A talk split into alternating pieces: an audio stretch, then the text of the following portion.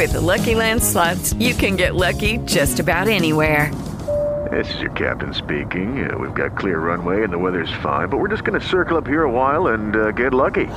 No, no, nothing like that. It's just these cash prizes add up quick. So I suggest you sit back, keep your tray table upright, and start getting lucky. Play for free at LuckyLandSlots.com. Are you feeling lucky? No purchase necessary. Void where prohibited by law. 18 plus terms and conditions apply. See website for details. Blog Talk Radio.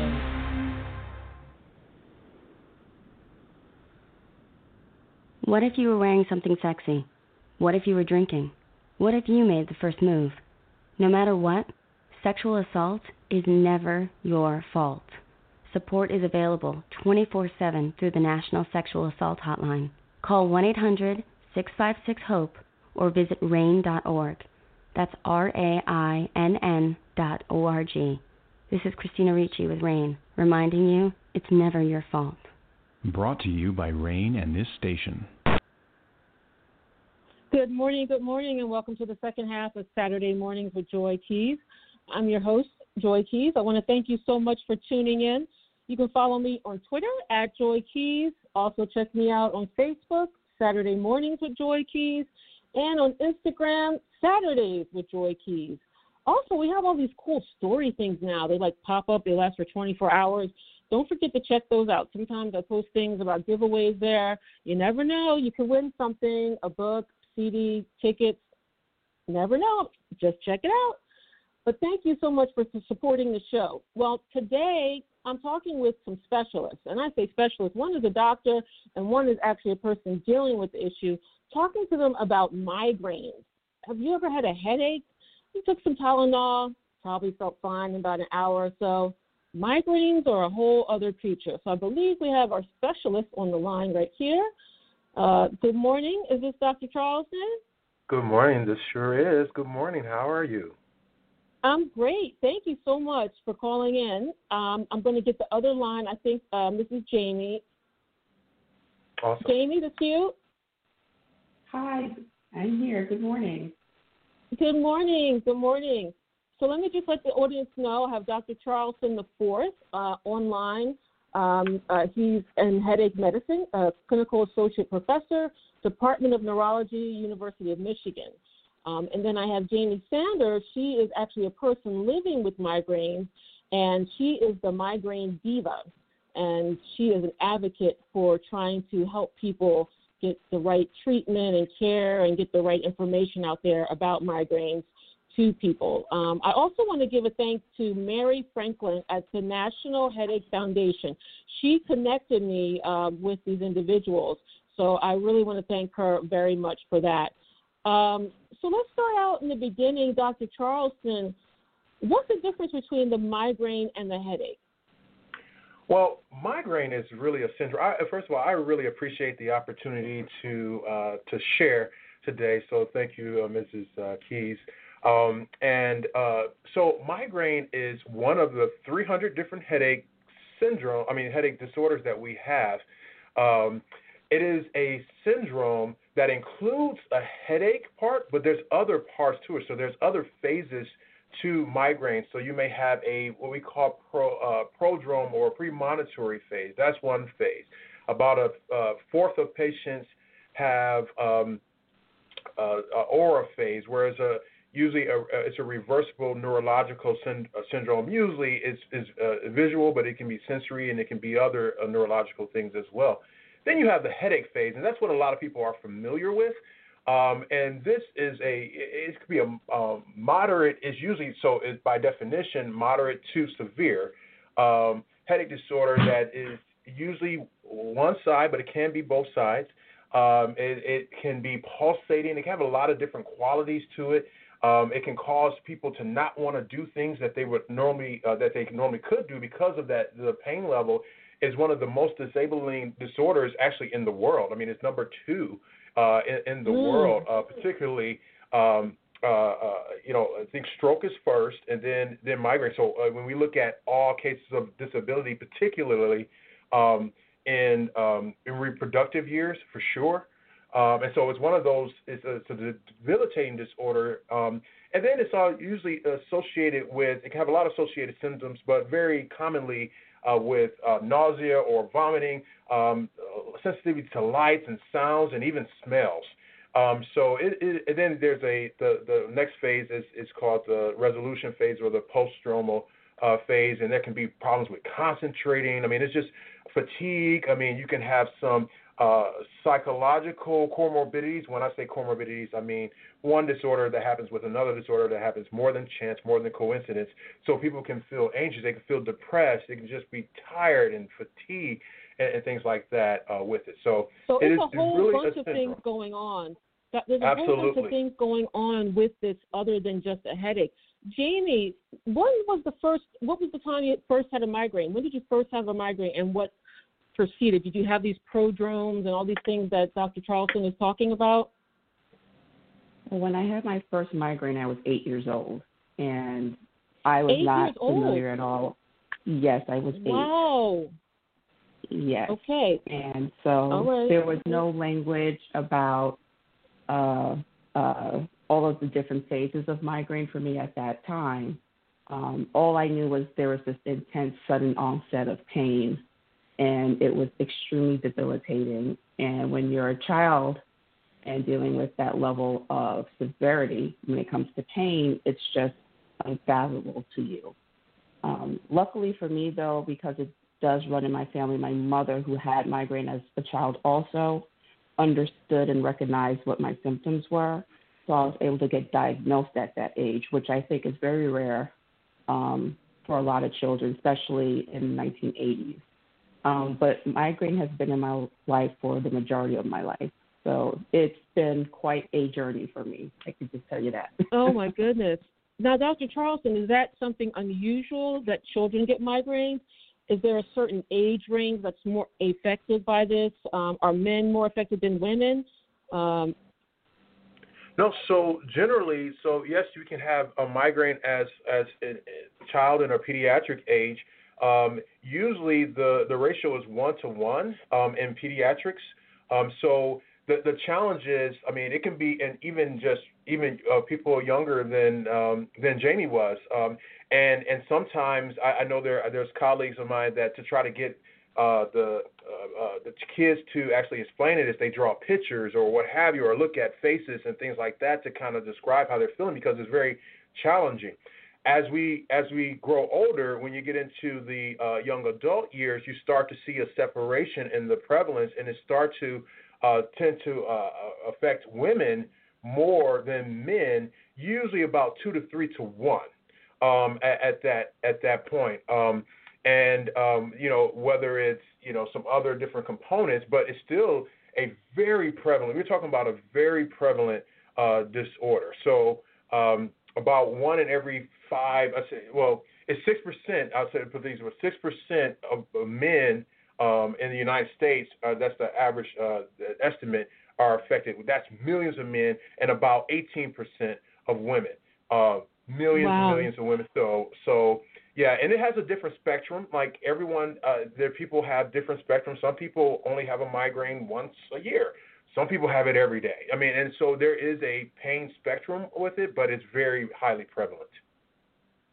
Jaime, so you said that you were able to deal with it early because your mother had migraines. Now, are you on a, medication right now, if you don't mind me asking or sharing, to help with the migraines?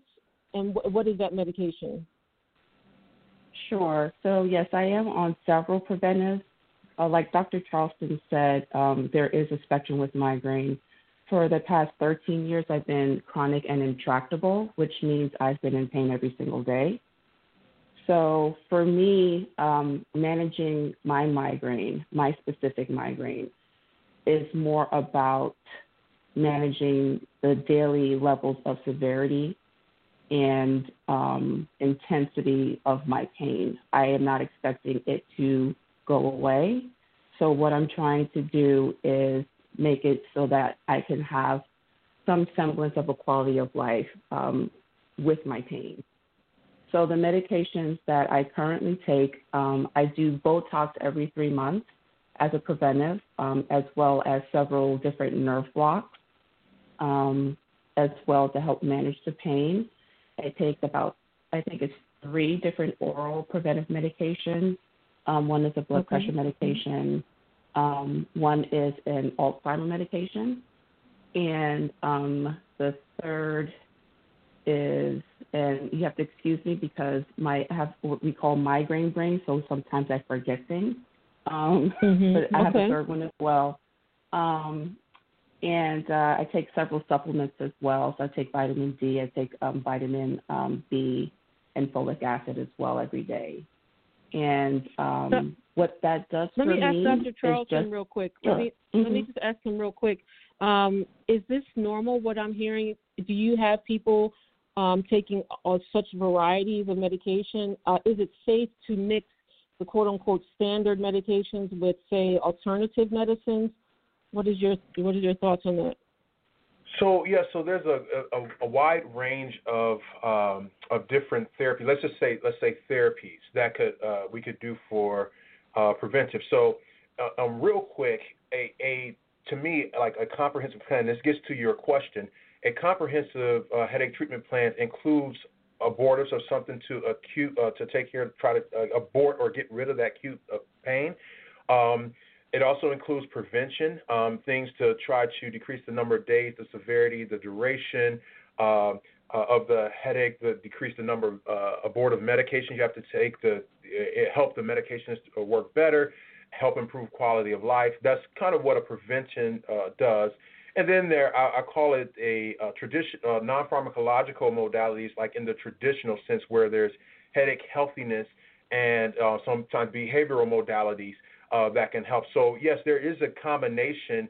That I call I consider that a comprehensive headache uh, treatment plan, um, and there's combinations that you can do uh, that that are safe for patients um, or uh, people with migraine disorders. And um, so yes, absolutely, you you could do that. And sometimes you have to do more than one. It's almost similar to I think about it with my training in internal medicine with blood pressure. Right? Sometimes we have to do, um, particularly in African American population, you may need two or three different blood pressure agents for even uh, uh, just essential uh, hypertension, so essential high blood pressure. So sometimes okay. the disorder is uh, the migraine disorders is as such that you need various treatments. Yes, ma'am. Now, Jaime, can you um, do you did you change your diet or change things that you eat? Are there triggers in food? I, I read something about chocolate and nuts. Do you have any triggers in food, Jaime, um, or do you stay away from certain things? Absolutely. Um, food is definitely um, part of a list of triggers that many people with migraine um, have to monitor. For me, um, my specific food triggers are some of the, the more common ones. So, um, alcohol or red wine, aged cheeses, any types of processed foods that have nitrites or nitrates in them, MSG. Um, popcorn is a trigger for me. Also, I can't eat popcorn. Um, and I the smell of raw onions is a trigger for me. And um, cranberry juice and apple juice and grape juice are triggers for me as well. Um, wow. So I have yeah I have to avoid certain things. Um, I do uh, I have changed my diet um, to some extent. Um, I try to really limit um, the amount of I don't eat processed foods. I read labels religiously because there are so many hidden um, additives and preservatives and hidden MSG and hidden um, wheat and gluten in a lot of products. So I have to make sure I read a lot of labels to make sure I'm not getting any of that in my food. And um, I avoid dairy and I also avoid a lot of sugar. Sugar is something I just don't care for. Um, so I try to avoid that as Can well. Can you do soy? Can you do soy or almond milk? Or some other alternatives? Um, yes, I uh, I don't do soy, um, but I do almond milk or oat milk. And okay. um, and like Dr. Charleston said, um, it is a comprehensive uh, way of approaching managing migraine, and so there are other aspects um, to my treatment plan. Um, behavioral modification. So, you know, I have a pain psychologist, which helps me with not just managing how my pain affects me um, in my emotional state, but also how to deal with or coping with that pain in a healthy way. I meditate, I do breathing exercises, um, I do massage therapy, acupuncture. So there are many mm, different levels. I like massage therapy. Yes. I, I, I yes. like that. I like the massage therapy. Now I had a migraine. I, I had. I remember the first time I had a migraine myself. I don't get them often, but it was the first time. I I had no idea the debilitation, and I had to go to the bathroom and run my head under the cold water. I had to go in my room. I any sounds when I moved to get up of me, I thought I was going to throw up. Um, it, it was like I guess it, like I felt like a classic migraine, but I I was like, oh my god, what the hell is happening? You know, should I call the ambulance? Um, Dr. Charleston, at what point should somebody call an ambulance? Maybe it's not a migraine. Maybe it's something else. How would the person know? Well, there's times uh, there there are signs that we call um, uh, secondary um, uh, like you're looking for secondary causes of headaches. Remember at the beginning, I, I said that there's 300 different causes of headaches. Some of them, what we call, we, we classify as primary headache disorders, um, uh, and, and that that's where migraine, tension type headache, uh, um, uh, even even hypnic headache, and and some some like cluster headaches, all those type of things, they fit in in that. But a lot of times you have to um, uh, rule out uh, a different um, secondary uh, secondary headaches. So there's secondary headaches as well, and there's a mnemonic that we we use and that we teach, and uh, there's been several variations of that, but we call it Snoop. Okay, um, so the S, so S N uh, uh, O O P, right? I mean, there's variations. Okay. There's a lot of P's and things like that, but just in general. So if there's systemic uh, symptoms such as fever or weight loss, uh, or secondary risk factors such as uh, systemic cancer or HIV or immunocompromise. So if there's systemic systems, that's the S. Um, you, we, we're concerned.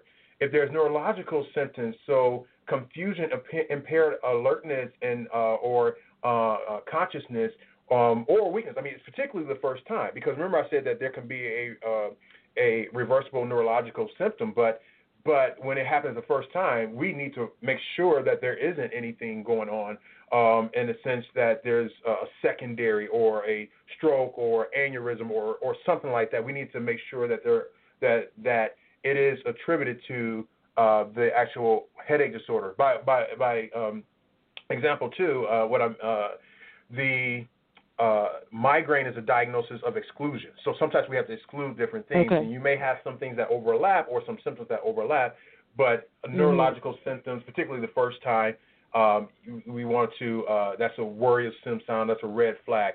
The onset, if it's sudden, abrupt, like in a split second, um, or we sometimes mm-hmm. call thunderclap headaches, uh, we want to do that. Uh, we, we want to probably get some neuroimaging and evaluate uh, the reasons for that because uh, migraine, while it can be moderate to severe, it usually doesn't happen like all of a sudden. Okay, it can sometimes, but okay. we got to rule things out.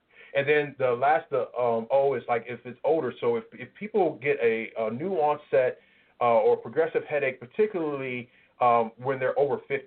So if 50 and you're starting a new headache disorder, uh, that's that's a red flag.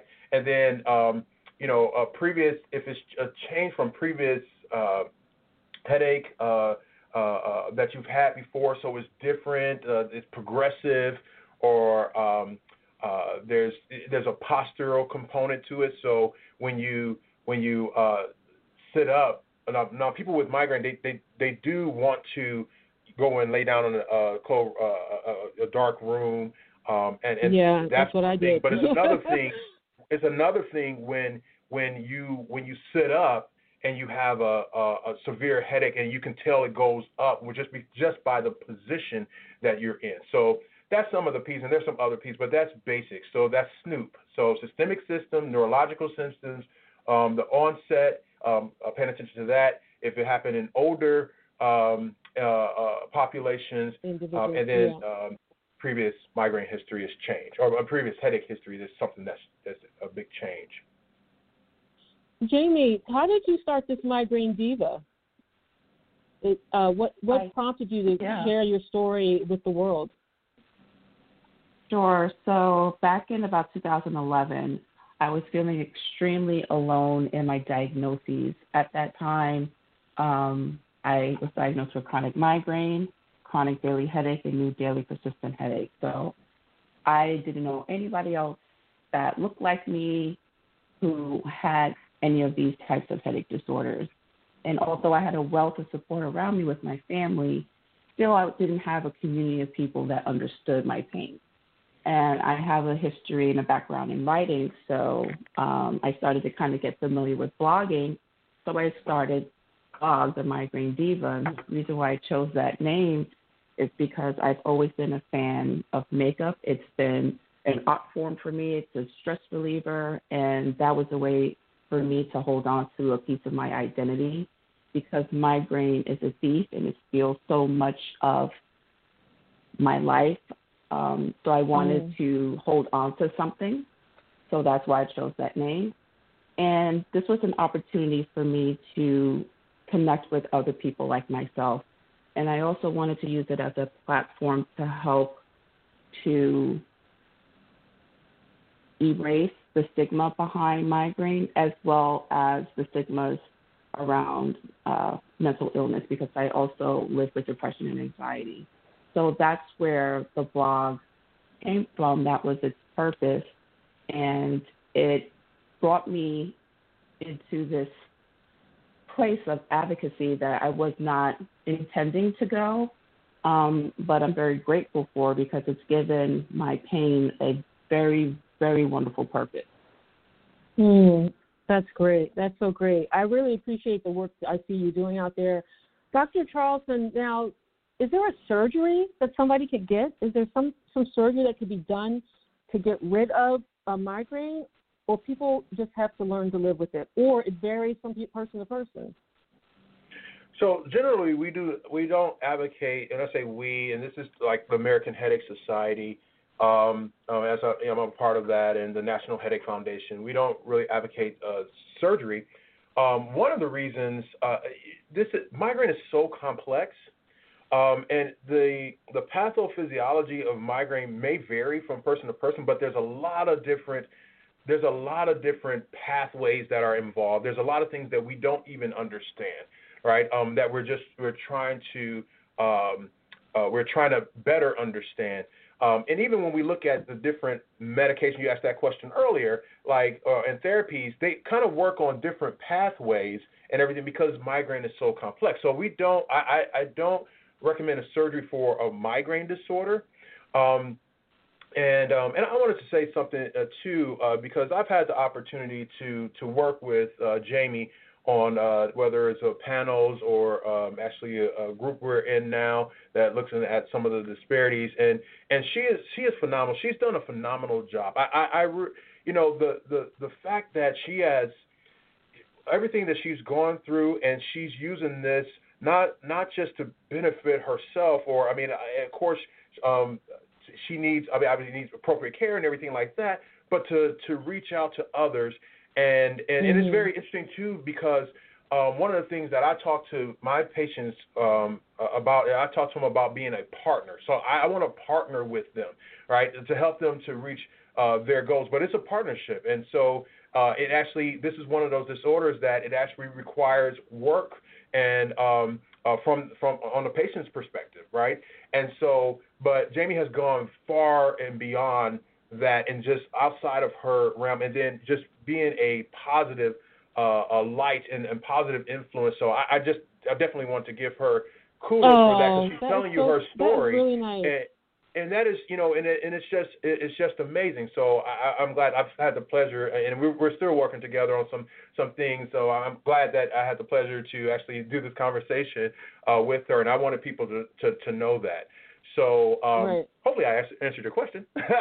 You did. no, you did. Um, now, now, Jaime, where can people go? Um, they have your site, and I have the link there. But where else? Um, I, National Headache Foundation. Are there other good places that you found that were helpful, say, for the first time person getting a migraine and don't know anything and feel lost? Uh, wh- where should they go? Sure. First of all, uh, first off, thank you, Dr. Charleston. That was very, very nice of you. Um, I'm extremely humbled by the words that you uh, used to, to, to speak of me. So thank you so much for that.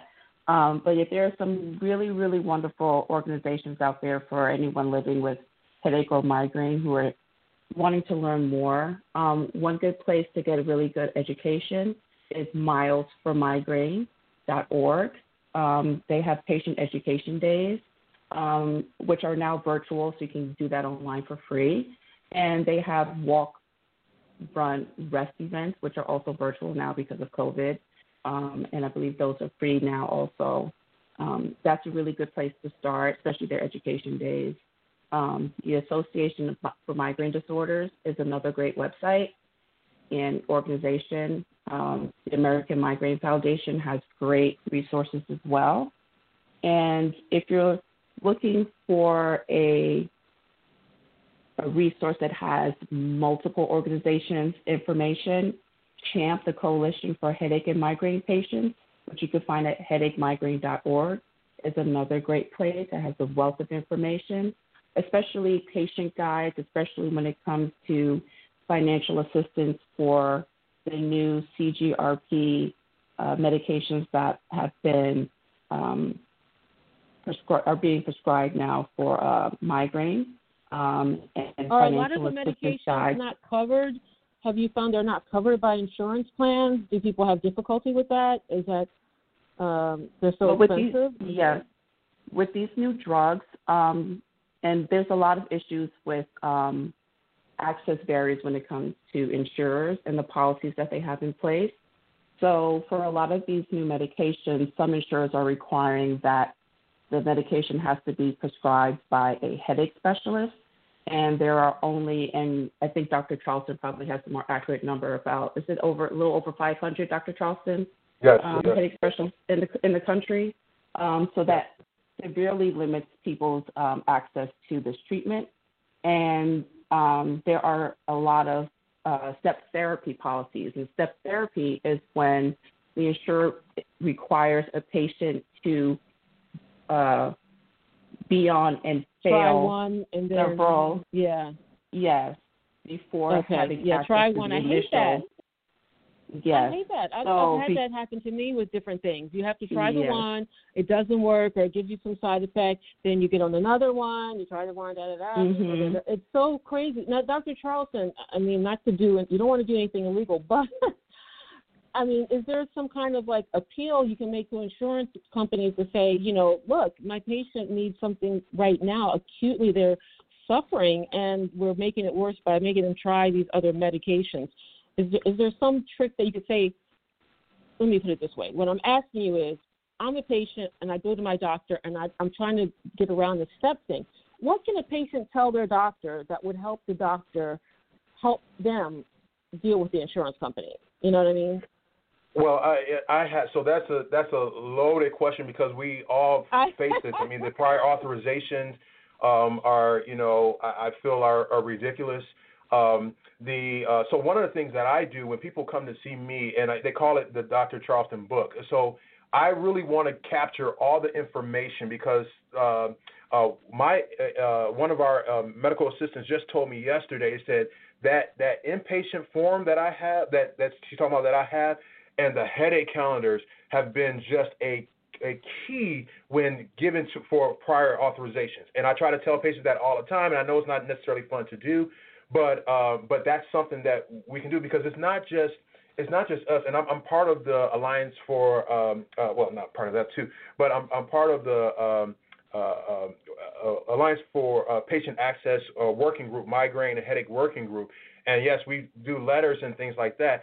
I think the the biggest thing besides partnering with the physician, the patients have their voices. They need to raise their voices collectively as a community um, to talk to some of the insurers because, you know, I mean, and, and understand. I think the other thing too that um, patients need to understand their insurance, right, and understand their policy, and understand that you know, the the insurers, from what I've seen, they'll say the doctor didn't provide this information or the doctor didn't do it because they wanted you to, to, to think that it's the doctor's fault. And we're actually in this together. And, and so I think, and, and not all insurers, not uh, not all insurers are, are like this, but I have seen this.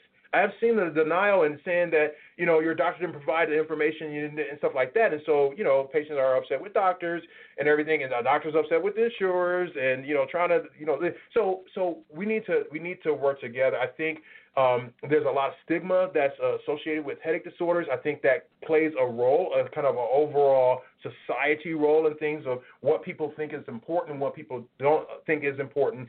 And so I really think that I, I you know patients you know, going to their insurance company and, and collectively. You know, that's why that's why yeah. uh, websites um, uh, or, or or Twitter pages and, and things like websites like uh, Jaime has is really important. The Coalition for uh, Headache and uh, Migraine Patients, uh, CHAMP. You know, I mean.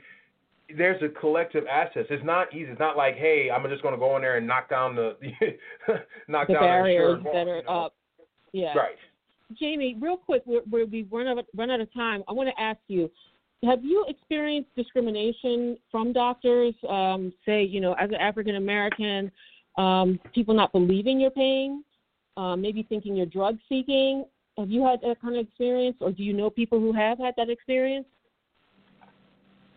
My experience has been not so much being discriminated against because of my pain. It's been more so I've been blamed for my pain, and um, I've been frequently ask, Am I doing enough to manage my pain?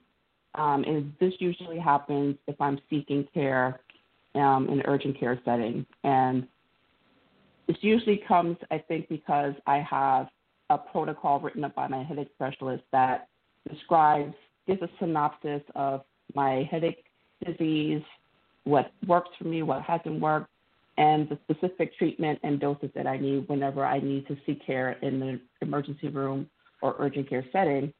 And um, unfortunately, sometimes doctors don't like that in, in those settings.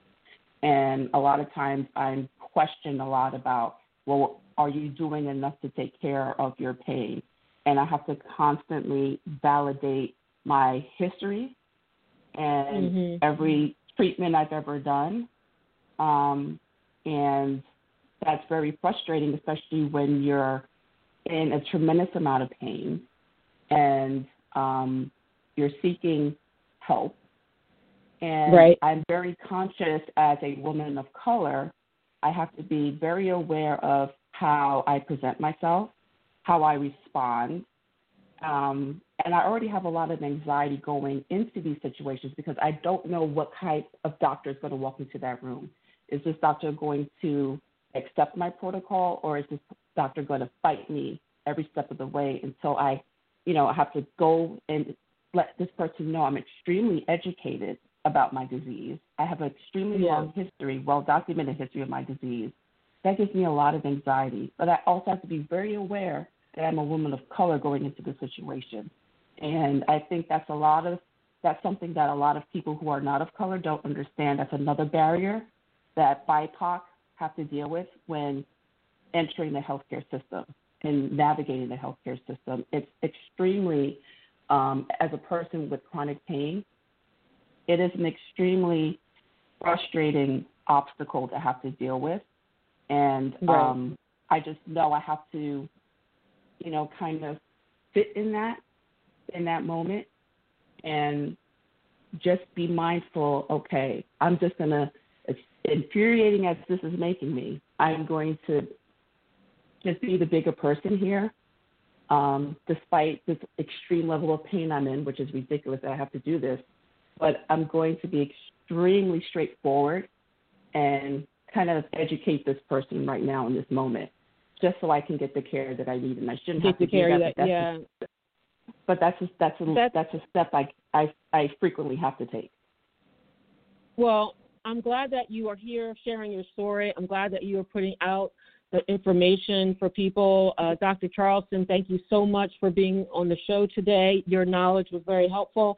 This show will be archived. People can listen, you know, repeatedly to uh, this information. Um, people don't talk about this subject that much, and that's why it came to me. I said, you know what, I should, I should do a show about this. Um, and I wanted to have people of color because uh, that's what my show focuses on, and to let people know that um, there are doctors that look like them that are out there that can help them, and there are support people that look like them that are out there as well that can help them. Thank you so much, Jaime, and thank you so much, uh, Dr. Charleston, for coming on today. Thank you for having us. Really, Thank this you. is amazing. Really, thank you so much. Appreciate Yeah, All right. Well, you, you guys have a great day. Stay Oh. safe, stay healthy with the COVID thing. Wear your mask and your gloves and your hand sanitizers. Yes, ma'am. Yes, ma'am. Uh, We will. all right. Thank you. Okay. Thank you. All right, everybody be blessed. Thank you. Okay. Thank you. too. Everybody, thank Bye-bye. you so much for tuning in. Um, you can check me out on Twitter at Joy Keys. Again, on Facebook, Saturday Mornings with Joy Keys. And on Instagram, Saturdays with Joy Keys. I know, right? I think you got it. It's Saturdays with Joy Keys. I'm going to be giving away a copy of Masande Ntshanga's book, Triangulum. He was on earlier today, South African writer. So you definitely want to follow. So maybe you can win a copy of the book. Um, and uh, thank you for your support and thank you for sharing with friends and family. I hope the information has been helpful. The Centers for Disease Control and Prevention is working to help keep you and your community safe from the threat of novel or new coronavirus. Take the following everyday steps to help avoid the spread of all respiratory viruses. Wash your hands often with soap and water for at least 20 seconds. Cover your cough or sneeze with a tissue. Throw the tissue away and then wash your hands. Avoid touching your eyes, nose, and mouth. Clean and disinfect frequently touched objects or surfaces, such as remote controls and doorknobs. Avoid close contact with people who are sick. And stay home if you are sick. Call your healthcare provider if you develop fever, cough, or difficulty breathing. For more tips, visit cdc.gov. With Lucky Land slots, you can get lucky just about anywhere. Dearly beloved, we are gathered here today to. Has anyone seen the bride and groom? Sorry, sorry, we're here. We were getting lucky in the limo and we lost track of time. No, Lucky Land Casino, with cash prizes that add up quicker than a guest registry. In that case, I pronounce you lucky. Play for free at LuckyLandSlots.com. Daily bonuses are waiting. No purchase necessary. Void where prohibited by law. 18 plus. Terms and conditions apply. See website for details.